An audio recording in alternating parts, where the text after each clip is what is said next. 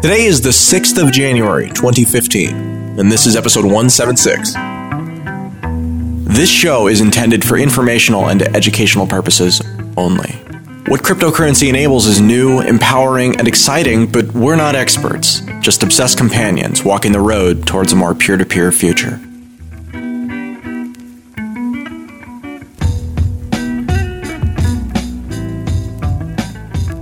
This will be part two of our retrospective because there's definitely way more to talk about than we covered in the last show. Even though that was uh, all very important stuff, it focused a little bit more on the technical side than on the social and community side. I wanted to bring that up because that's a really important aspect of Bitcoin for a lot of people who are interested in it. One thing I can say to start off this discussion is that it was interesting to see, personally having traveled a lot for conferences, Bitcoin conferences, over the last, well, almost two years since I started doing Let's Talk Bitcoin. Gosh, it's almost been two years.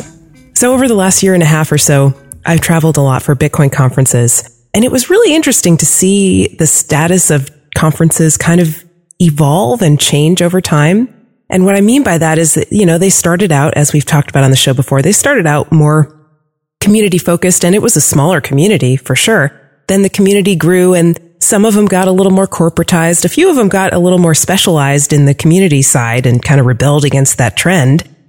Some of them started to branch out beyond just sort of the Bitcoin circles. We did see sort of a trend of specialization in conferences. But what happened, I would say around the spring of 2014 was that there were just so many conferences and a lot of the people who were really trying hard to work on Bitcoin projects, I think were kind of feeling like, gosh, I don't have time to work as much as I want to because there's just so many conferences and I feel pressure to be at all of them. And I think a lot of people were experiencing somewhat of burnout. And at the same time, the Bitcoin price was going down and that made it more difficult for conferences who perhaps had amateur organizers or perhaps were banking on the fact that the Bitcoins that they were holding were going to go up and they could do more with their conferences or that they could profit from having a Bitcoin conference because they'd be holding Bitcoins. And that turned out to not be the case. In fact, it was kind of the opposite because Bitcoin went down and that impacted a lot of planned conferences or conferences that were in the, in the works or the planning stages. So you're saying the conference bubble has popped? I think it's safe to say that the conference bubble has popped. This conference bubble, at least for now. One thing we did see emerge that's really interesting is like we've covered uh, the Inside Bitcoins conferences in the past on this show. I've gone to several of them in different parts of the world. And what we saw with that company, it was originally Media Bistro and then they changed to Meckler Media. Now they're now Meckler Media. They were putting on conferences about all kinds of things, mostly related to tech, I think. But what they did within the last year was basically sold off all their divisions except Bitcoin and 3D printing. And now they're having Bitcoin conferences every three weeks or so, or every month and in different parts of the world and just doing it as a real professional operation. Those conferences, I've always felt mixed about them because on one hand, they did get way more professional and better and more pleasant to attend as, as time went on. Like they really had their stuff together. They are professional conference organizers for sure. And a lot of the talks were really interesting, especially at the last one I went to in Las Vegas uh, a couple of months ago. On the other hand, they did sort of have that corporate flavor to them. and, you know, a lot of the folks that I'd encounter at those conferences were probably not people that I personally would run into in any other context. You know, a lot of people who were kind of interested in regulatory compliance. I think some of the sponsors were like facial scanning software that would scan your driver's license and match you with facial recognition databases and things like that. Like really scary stuff, stuff that I would say I'm ideologically definitely not aligned with at all. At the last conference I went to of Inside Bitcoins, there were some people who like a lot of people knew who I was and knew about Let's Talk Bitcoin, which was cool. But there were some people that kind of requested me to interview them.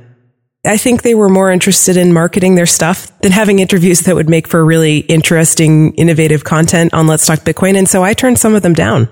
It's just been interesting to see sort of the evolution of conferences amid the conference bubble kind of popping at the same time. Well, if you think about it, at the time that we went to the Inside Bitcoins conference, uh, the second one in uh, in Vegas, you know, it's been about a year, and at that point, as far as I remember, the only fundraiser that had happened in the cryptocurrency space was Mastercoin. Yeah, that's right. It was even before BitShares started their fundraiser. That happened in January. There really wasn't too much. And so that I think is a major difference. This year, that model of crowdfunding, giving back a token, or not giving back a token, you know, giving back the future promise of the token, as in the case of something like Ethereum, that's that's aggressively different. And so now people really do have something to market a lot of times instead of just having this cool idea or a cool project that they're working on. Even if you want to privately fund it, it's fundamentally different than if you're looking for funds from the crowd. And so, yeah, definitely, I've I felt that pressure yeah, well, too, Stephanie. You've had, kind of stopped going to conferences, Adam. Well, I overcommitted myself is the just kind of flat truth of it. Uh, you know, the one thing I've managed to consistently do is let's talk Bitcoin, with the exception of like two weeks ago when I had my power out for two days and couldn't get anything up. Um, couldn't get it but, up, huh? You know, thank you, Stephanie. Sorry. But, uh, you know, outside of the Let's Talk Bitcoin show, I took on way too many projects. And so conferences, you know, the last conference I went to was the Toronto one in the spring of, uh, of 2014. Wow. And so it's know, been quite a while for year, you. Oh yeah, no, it's been a while. You know, it's been a while. It's been like what nine months, something like that. Yeah. So I mean, it's not it's not that long, but yeah, it's been a while, and I haven't missed going to conferences. You know, it's nice to see people, but we live in a world that's empowered by the internet, and it's not that difficult to work with somebody if you want to work with them. In conferences, you know, conferences. The thing about them is that if you're trying to make something happen, or you have an opportunity that you want others to get involved with then conferences are great because you have a self-selected group of people who also are super interested in that thing and have enough time to go to conferences and the, the money to do it too. They're willing to, to invest into their further experience in this space. But it becomes kind of counterproductive after you've already hit capacity. So even though I stopped going to conferences, I still feel like a lot of this year, you know, I, I took on too many projects and all of the projects suffered as a result. Yeah, that's an interesting reflection. I think a lot of people felt that way too in the Bitcoin space. Like when we get excited about something, we do tend to overcommit because we don't want to miss out, right? And it's interesting because when you're busy, you got to prioritize stuff. Like we're all busy, right? We all make choices and decisions about what we want to do with our limited time. And it's interesting, Adam, that you really didn't prioritize those conferences compared to your other projects that you were working on. You know, this year is a little bit different for me. This year, I've dramatically slashed my projects that I'm involved with and basically told everybody who I was working with that they were going to have to pay me if they wanted me to stay on. So that was a good way to clear the decks. Good for you. Well, you know, one thing I haven't seen that I, I kind of, I'm a little surprised about is online conferences, you know, because uh, that's the solution when in-person conferences get overwhelming for everybody is, well, why don't we just have a teleconference? And perhaps it's not the same or perhaps the folks that have needed that networking have already gotten enough of it and now they're in the phases of working on the projects that came out of that in-person networking? I'm Not really sure. Well, here's that overcommitting thing again. Um, so one of the projects that we've been talking about not working on because it requires kind of precursor tools that we're working on right now is a project I've been calling Gatherly. and it is basically an online conference platform that uses. What's with the Lee? Everything's Lee. Tokenly it's a startupy thing, right? I, I picked a, about six months ago. I picked a dumb startup name, and then I, I wound up starting a startup, and so name went with it. I didn't want to do anything blockchain or you know bit or anything like that because I personally get all those names confused. Adam Lee. I think you're. I think you're very startuply. exactly. Exactly. So, you know, if, if you're going to do a dumb startup, then you might as well do a dumb startup. But yeah, I think you're totally right, Stephanie. You know, that's something that after you've gone to a bunch of conferences, you kind of realize that you know, a lot of the stuff that you could get, you could get through, you know, an online conference. You just have to not treat it like an online conference. You have to treat it like you're trying to, like you're replicating the value that comes from a real conference. And of course, uh, you know, after we started thinking about this, not necessarily talking about it, um, the Mastercoin guys, uh, the Mastercoin team seems to have had basically the same sort of, uh, the same sort of realization um, and I believe that there actually is an online conference, a virtual conference that uses avatars and things like that, which is different than what I wanted to do. That is happening either this month or next month. So yeah, I think that virtual conferences, especially as we get closer towards functional virtual reality and the ability to interact in that way, that's the direction that we're trending in because it's just so expensive to travel. It would be really great not to have to deal with the TSA too. Just saying. Totally. I mean, again, you know, we're empowered in so many ways by the internet that the idea that we're not empowered in this way and it actually requires us all going to the same space is just kind of ridiculous. So I think that again, it's something where there are enough of us who have kind of realized this problem and Bitcoin provides the solution, both in terms of payment services, in terms of, you know, token controlled access, giving you various levels of permissions into whatever the system is that you're talking about. There are a lot of solutions to be had here. They just need to be built. One thing that I've really felt about the Bitcoin community is that it just way exceeds the Dunbar number. Like, not only can you not keep up with the news, even if your job is Bitcoin, you can't keep up with the news, but also the relationships, like all the interactions, all the business partners, all the networking and friendships and things like that. It blows my mind. I can't keep up with it. And there's this idea that humans are evolutionarily sort of wired to really only be able to maintain about 150 acquaintance type relationships at the same time. Anyone who exceeds that kind of falls out of your circles and you kind of lose touch. And with close relationships, it's even fewer than that. Maybe a, a handful, a dozen or something like that. I'm good at remembering names and faces and keeping people straight, but I, it tends to overwhelm me. I have trouble with that sometimes. I've had a very different experience of in-person meetings and conferences this year. I think if you remember looking back at the Las Vegas Bitcoin conference, at that time, I kind of made it clear that I wanted to engage in events that were more community driven and in more places than simply North America. I've actually avoided most of the very big mainstream conferences and focused on two things. One, I've done a few conferences, not as many as I would like around the world. And two, I've done um, a lot of engagements with local meetup groups. And for me, meetup has been a very big part of my activities for 2014 because I think at some point at the beginning of the year, the local communities achieved kind of that critical mass where you can really get a meetup group going. In fact, I founded a meetup group in San Francisco for Bitcoin developers around the same time in November of 2013 with just two members. Today, that meetup group has 600 members and at least 200 of them are active and it's growing at a tremendous rate. Meetup groups all around the world have blossomed. I was looking at the statistics the other day there is currently a Bitcoin meetup happening in 74 countries in 341 different cities. To me, that's, that's a tremendous aspect of this community. So I've been visiting meetup groups and been doing meetup events. And it's really astonishing to me because I meet a very, very different audience. So you go to these big conferences, the price of admission is like, you know, $400 to get in you get schmoozed at by all of these fundraising, startup-y investor types. Blech. And you know, it's it's it's really all about you know, I raised one billion dollars and I raised two billion dollars. Yeah, that one-upsmanship. Uh, yeah, right. And I had unlimited breadsticks at the buffet for lunch, dude. Um, it's like it's just ridiculous and sickening.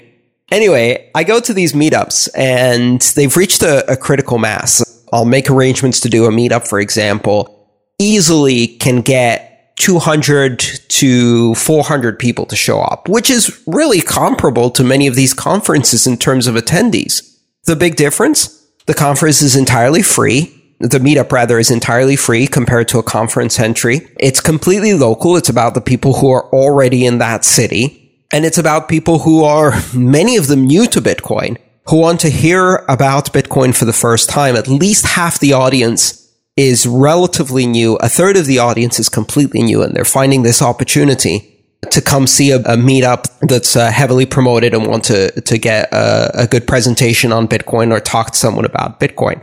And the audience that I meet, the people that I meet at this, at these meetups is completely different than the conferences. It's extremely heartwarming, really, to, to meet all of these regular people who come up to me at these meetups and they say, you know, I just got into Bitcoin. This is my first meetup.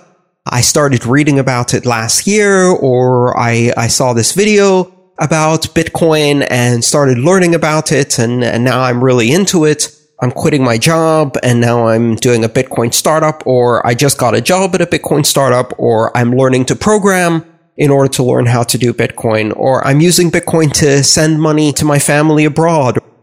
Just all of these really wonderful stories from real people, real users using Bitcoin. It's a completely different perspective for me. And I've done more of those than I've done conferences this year. I see this side of the community that is absolutely reinvigorating and reminds me every time why the hell I'm doing this. Sounds pretty compelling. Yeah, that is very inspiring. Gotta start going Andreas. to some of these meetups. no kidding. There's lots of them going on. The trick, as you said, Stephanie, is to focus on the things that are important, not get overwhelmed by the conferences. Honestly, for me, conferences are part of my job. So it's how I make some of my income for the year. I do these professionally. It's part of my job, but I also try to add a meetup at every city I go to so that I can uh, get in touch with the community and do something that's free to attend with no cost and introduce new people to Bitcoin. And it's been extremely rewarding. Maybe my problem is I'm not getting paid well enough. if they're going to be um, obnoxious conferences, then it really does help if you're getting paid to go. If you're not getting paid, then make sure it's something that's emotionally and intellectually rewarding, like a meetup. I've found the perfect balance. And so if I'm going to go to a banking conference with lots of investors, I'm going to charge them twice my going rate to do that just for the annoyance factor. And it really does kind of dull the uh, annoyance quite a bit when you know that that's going to cover expenses for a couple of months and also indirectly subsidize you visiting the local meetup for free. so that's kind of a great way to do it. It's very enjoyable. I'd like to point out another interesting trend. You know, you're talking about the bubble of the Bitcoin conference. I think what's really interesting and is going to be an even bigger trend in 2015. I've seen it in the last three months. Bitcoin as a topic at mainstream conferences. 2015 will not be the year of Bitcoin conferences, although there will be hundreds of Bitcoin conferences all around the world in 2015. And I think we're going to start seeing fragmentation and specialization. We're going to see more Bitcoin conferences for investors, Bitcoin conferences for developers. And I'm really looking forward to that. But what we're also going to see more and more of, and I'm hoping to do more of in 2015, is Bitcoin as a topic at mainstream conferences. So far this year, I'm looking forward to doing a South by Southwest in the springtime. I'm going to be talking to a um, financial and economic inclusion conference in January and February, looking to do TEDx. Charles Hoskinson just did a TEDx recently. A couple of other people have done TEDx in a number of different cities. And, and I really think we're going to start seeing Bitcoin first at general technology conferences as a technology topic, and then even broader types of uh, conferences where it's going to be the exciting, interesting, edgy topic where you can get a lot of interested people who have never really looked into Bitcoin. They've just heard about it. You can play with the topic a bit and introduce it to a brand new audience. And I'm really looking forward to that for 2015.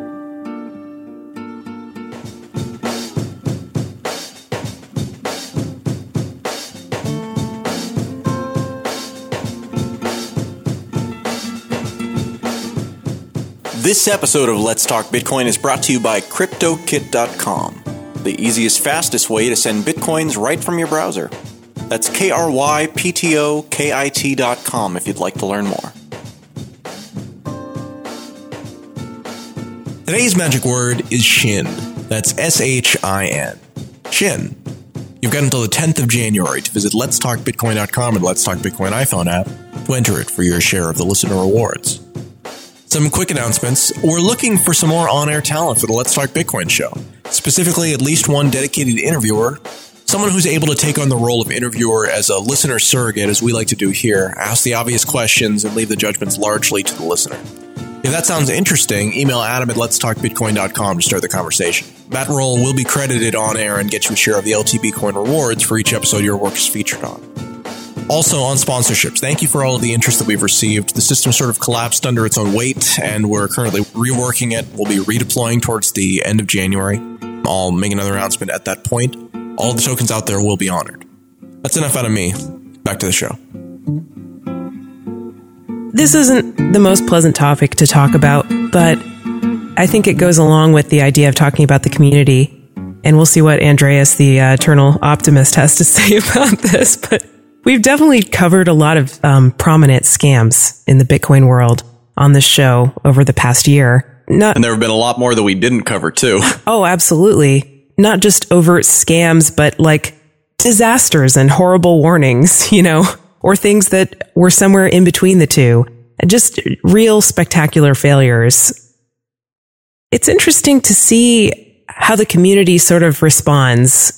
On one hand, it takes scammers in the community to perpetrate the scams and it takes people some people are enablers, but some people are, are duped, you know, are genuinely fooled by them. And that's what it takes to make scams kind of happen. And then you also see people kind of jumping in and trying to call them out and criticizing them and blowing the whistle and exposing them. I think it takes up a lot of energy within the Bitcoin community to have these going on. I'm sure it sucks away productivity from people who otherwise maybe would be doing projects or getting involved in meetups or community building. And it kind of like diminishes people's excitement or enthusiasm about Bitcoin when they see a lot of these scams going on. They may, they may see that from the outside and say, Oh, I'm not sure if I want to jump in. It sounds like, you know, this isn't really going to be a community I want to be involved in. So I don't really know exactly what I'm trying to say, but I guess I wanted to get your perspective on the community and scams and, and how they relate to each other. Yeah, I mean, this has been a year of just horrific, horrific scams you know, first you had the announcement that the gold markets were being rigged. Then you had Libor. Then we got those leaked tapes that showed that the New York Fed was in complete cahoots with the big banks that they were supposedly regulated. Just recently, we found out that the press releases that the Fed issued had been written by bankers and handed to them to release as if they're the mouthpiece. These are the supposed regulators. And not two weeks ago, you have the head of one of the largest banks that, that has already been fined billions of dollars for defrauding consumers in the mortgage scandals and things like that, lobbying members of Congress all night in order to include in the omnibus provisions of the budget a section of law that weakens some of the main provisions of Dodd Frank and allows the banks to dump trillions of dollars of derivative risk directly into the FDIC protected and covered branches they have, and thereby transferring and socializing all of the risk and losses essentially transferring that risk to the taxpayer while keeping the profits for themselves. And this at the same time that we're seeing again and again and again the Justice Department refusing to prosecute, the main financial regulators really dealing out these tiny, tiny fines that don't even amount to a dip in the profits of these too big to fail institutions. Uh, bonuses and salaries are up through the roof while the economy is stagnating. And it seems that not only are you just completely mired in fraud and corruption, but it seems it's become not only business as usual, but essentially all of the institutions that are supposedly designed to protect consumers and to protect the integrity of the system are in complete collusion with these criminals. And it seems like now it's not just a matter of being defrauded, but the, the corruption itself is beginning to subvert the very basis of law, the very basis of the system of justice, and to corrupt the system of regulation, which then leads to a complete contempt for the rules. And that, that's really what we're seeing here. Is that what you're talking about? I get your point, Andreas, and it's well taken. I mean, obviously that is totally true. Oh, oh, wait, you're, you're talking about the itty bitty, uh, fraudsters who are scamming people in Bitcoin and actually getting caught and punished for the most part? I'm sorry. I thought we were talking about the big fish. There is certainly an element of that. I mean, Andreas, that's, you have a very good point. And Stephanie, to your point, you know, I mean, my point is that people go into Bitcoin to get away from that stuff, you know, and, and exactly. No, sorry. I mean, I think uh, you're absolutely right. This uh, we seem to attract some of the really nastiest opportunists in this in this community, and I think part of that is the fact that you've got this enthusiasm uh, combined with naivete and a lot of uh, new people who are putting money into this space. You've got this rush of investment, and so that creates an area that is rife for exploitation. Um, you know, whether it's Gox or Moolah or uh, other little scammers, fishing expeditions, and things like that. Yeah, I think it's a, it's about it being profitable, like we've talked about um, on the show before. And just to add on to that, I I recently saw somebody do a calculation of what it what the net costs and benefits are or profits are from doing a pump and dump altcoin scam, essentially. And even now, with all the awareness of, of the fact that so many altcoins are pump and dump scams, it's still profitable. like you can make about 20 bitcoins a month doing it when you add up all the costs and benefits or, or the costs and profits when all is said and done. Um, it's, it's still profitable to do. And so I, they're not going to go away or that that's not going to go away until it's not profitable anymore. Well, but that's that's the solution to a certain extent. You know, we talk about horrible warnings and shining examples, and that's exactly what is happening in that market.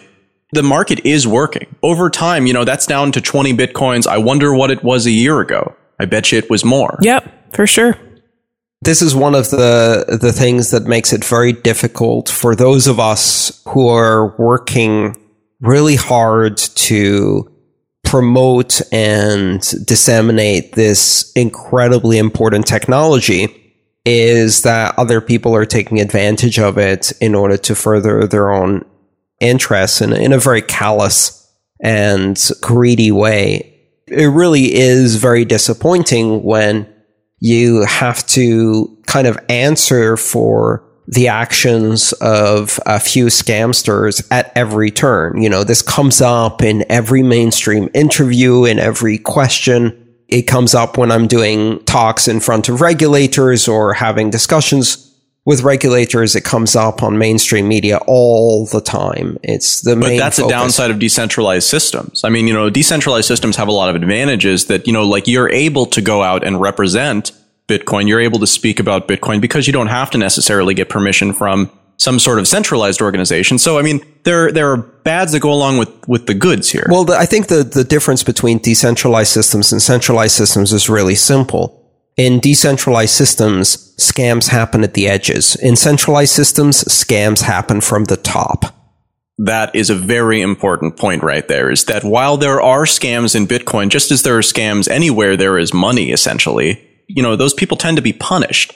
Altcoins are a little different because altcoins already have this kind of culture of anonymity. And really there, it's just more about promises. But as, but if you look back at the scams that have really been scams, like the pirate Ponzi scheme, he actually, I believe, is in jail right now. The SEC went after him, and there are certainly, you know, there have been lots of rumors now for months that there are other uh, others who are being targeted as well. So right. again, like enforcement comes down on these small projects. And again, it's because they're not too big to fail to a certain extent. Right. And when you have a centralized system, the scammers are not thwarted by regulation. They simply take over the regulatory bodies until they own them in both the metaphorical sense and in some cases in the direct sense. You know, don't forget Bernie Madoff was not just the head of a fund that was effectively a Ponzi scheme. He was also the head of the regulatory body that managed and regulated such funds. When the concept of Bitcoin scams comes up over and over again in mainstream interviews and among politicians, I think part of it is also a problem with their thinking. They can't fathom like a really decentralized system. And so they think, oh, well, Andreas Antonopoulos must represent Bitcoin. And in reality, you you don't like that's a concept that's kind of in their minds. Nobody represents Bitcoin. It's a, it's a wild animal. It's its own thing. you know, it's exactly. I, I actually was laughing the other day. I saw a video that said in this interview of Andreas Antonopoulos, CEO of Bitcoin.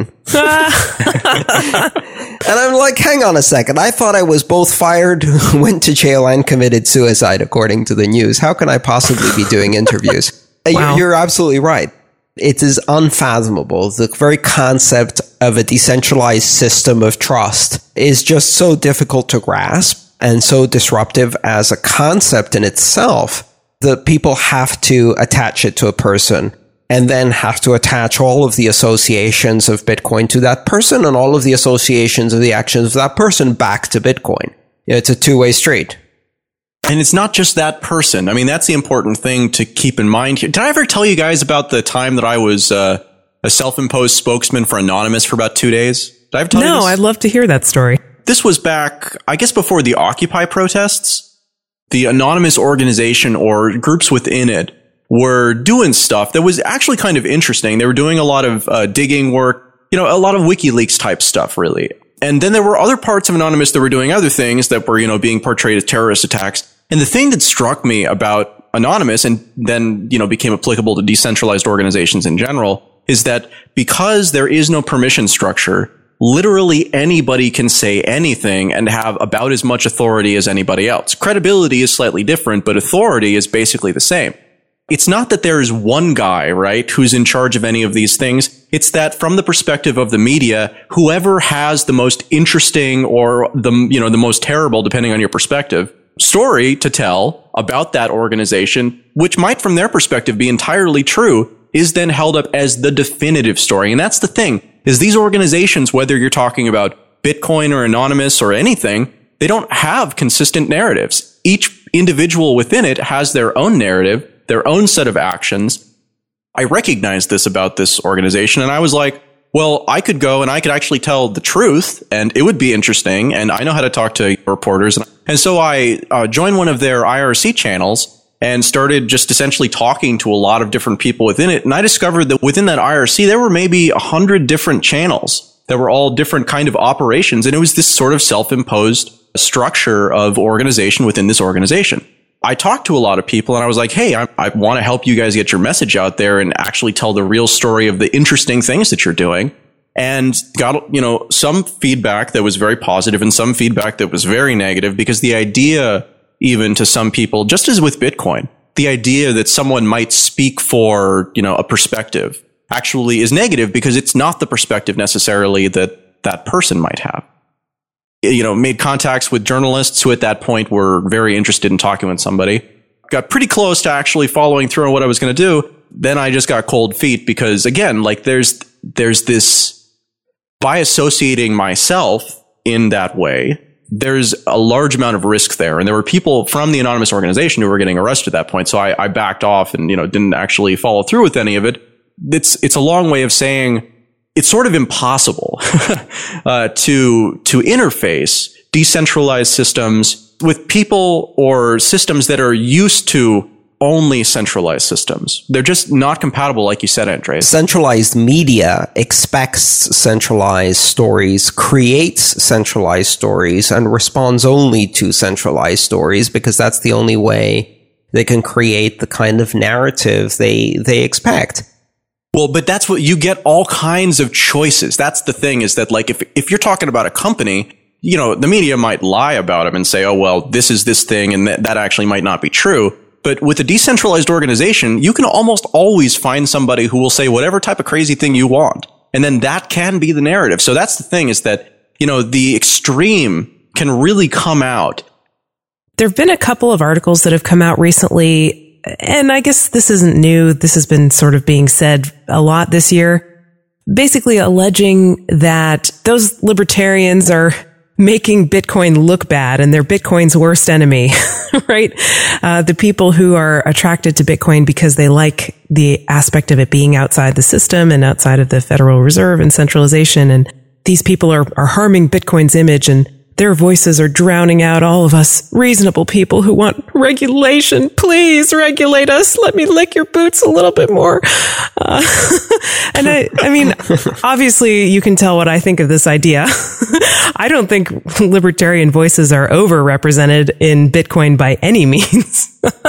I mean, that's almost a laughable statement. But what do you guys think about the idea that the, the Bitcoin community as a whole, like ignoring political stuff for a minute is damaging its own reputation. I, I guess that's sort of a, a, centralized statist way to put it. And what would you expect from mainstream media? I think it's almost a manufactured story in that it's such a predictable and cliche storyline. First of all, you've got the concern troll angle, which is I'm only writing this because I really want the good of the Bitcoin community. So now let me tell you everything that's bad about the Bitcoin community. Mm, right? Concern like, troll. That's great to point out. Troll. Yeah. And at the same time, then it's going through the predictable stereotyping and smearing against an entire community based on a few exaggerated caricatures. It reminds me of the article I saw about PorcFest, which was written by this journalist. I don't remember if it was CNN or Washington Post or Washington Post. yeah, and it, it, you could just hear the dripping cynicism and and disdain of the person writing it, and everything was just an exaggerated caricature showing well, the only thing it revealed was that the person went there with certain preconceived notions, made absolutely no effort to talk to real human beings, and then wrote the story that he'd already had in his head about this. It's yeah, the same could have saved as, a trip. I know the one you're talking about. And yeah, that's absolutely, it was a totally faith based operation. You know, it's like, yeah, exactly. belief, not based on evidence, right? yeah. It, it's like the, the Nixon sneering about his entire opposition being dirty haired hippies. It's about reducing Occupy to a bunch of spoiled brats that are thuggishly occupying property and then defecating out in the open, you know, for, forget what they're actually protesting. Let's not pay any attention to that. It's always the same, very, very obvious, very narrowly disguised attempt to not talk about the issue, but instead talk about the community in a way that emulates a specific stereotype, reduce the credibility based on that, and then by extension dismiss any of the ideas that are coming out of that particular sector. It's propaganda.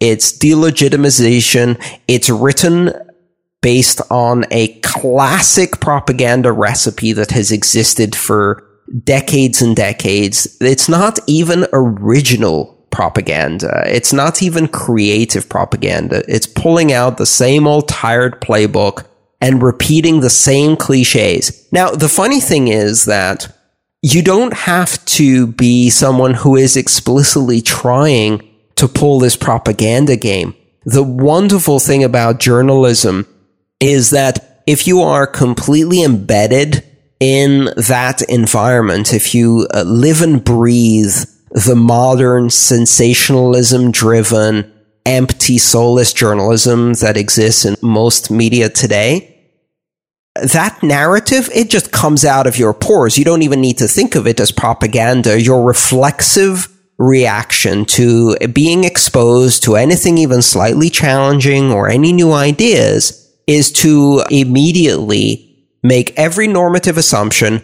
pull a framing context out of your, smear the opposition with that, make a ad hominem attack followed by a attack by association, wrap it all up in six to 800 words and publish it. That is now considered journalism. So boo to that. I think that was considered journalism for a long time. It's a pretty classic story, and obviously it's I agree lazy. with you. It's lazy. It's not yeah. even creative propaganda. I mean, think of a better way to serve the normative, boring narrative than just pulling out the same old playbook that's been used for so many years. It's not even being original, really. It's come boring. on, concern well, trolls, up your game, up your game. well, but that's the world that we live in, though. I mean, like everywhere you look, you see that we're doing exactly the same thing functionally that we were doing before, even if it didn't work. It's not like Bitcoin exists in a vacuum or any of these things exist in a vacuum. They exist as a counterpoint to the reality that everybody surrounds themselves with and that, you know, kind of pervades everywhere you look. Why the hell would you fix it? You think it's broken. It's not broken. The system is not broken. The system is working perfectly to deliver exactly well, the outcomes it is supposed to deliver. It is delivering enormous amounts of profit, power, and control to the people who own these media companies. For those people, that system is not broken. Uh, we think the system is broken, but the system isn't working for us, doesn't give a about us, and was never working for us. The system isn't broken. The system is working exactly as it's supposed to be. Thanks for listening to episode 176 of Let's Talk Bitcoin. Content for today's episode was provided by Andreas M. Antonopoulos, Stephanie Murphy, and Adam B. Levine. Music for today's show is provided by Jared Rubens. This episode was edited by Adam B. Levine. See you next time.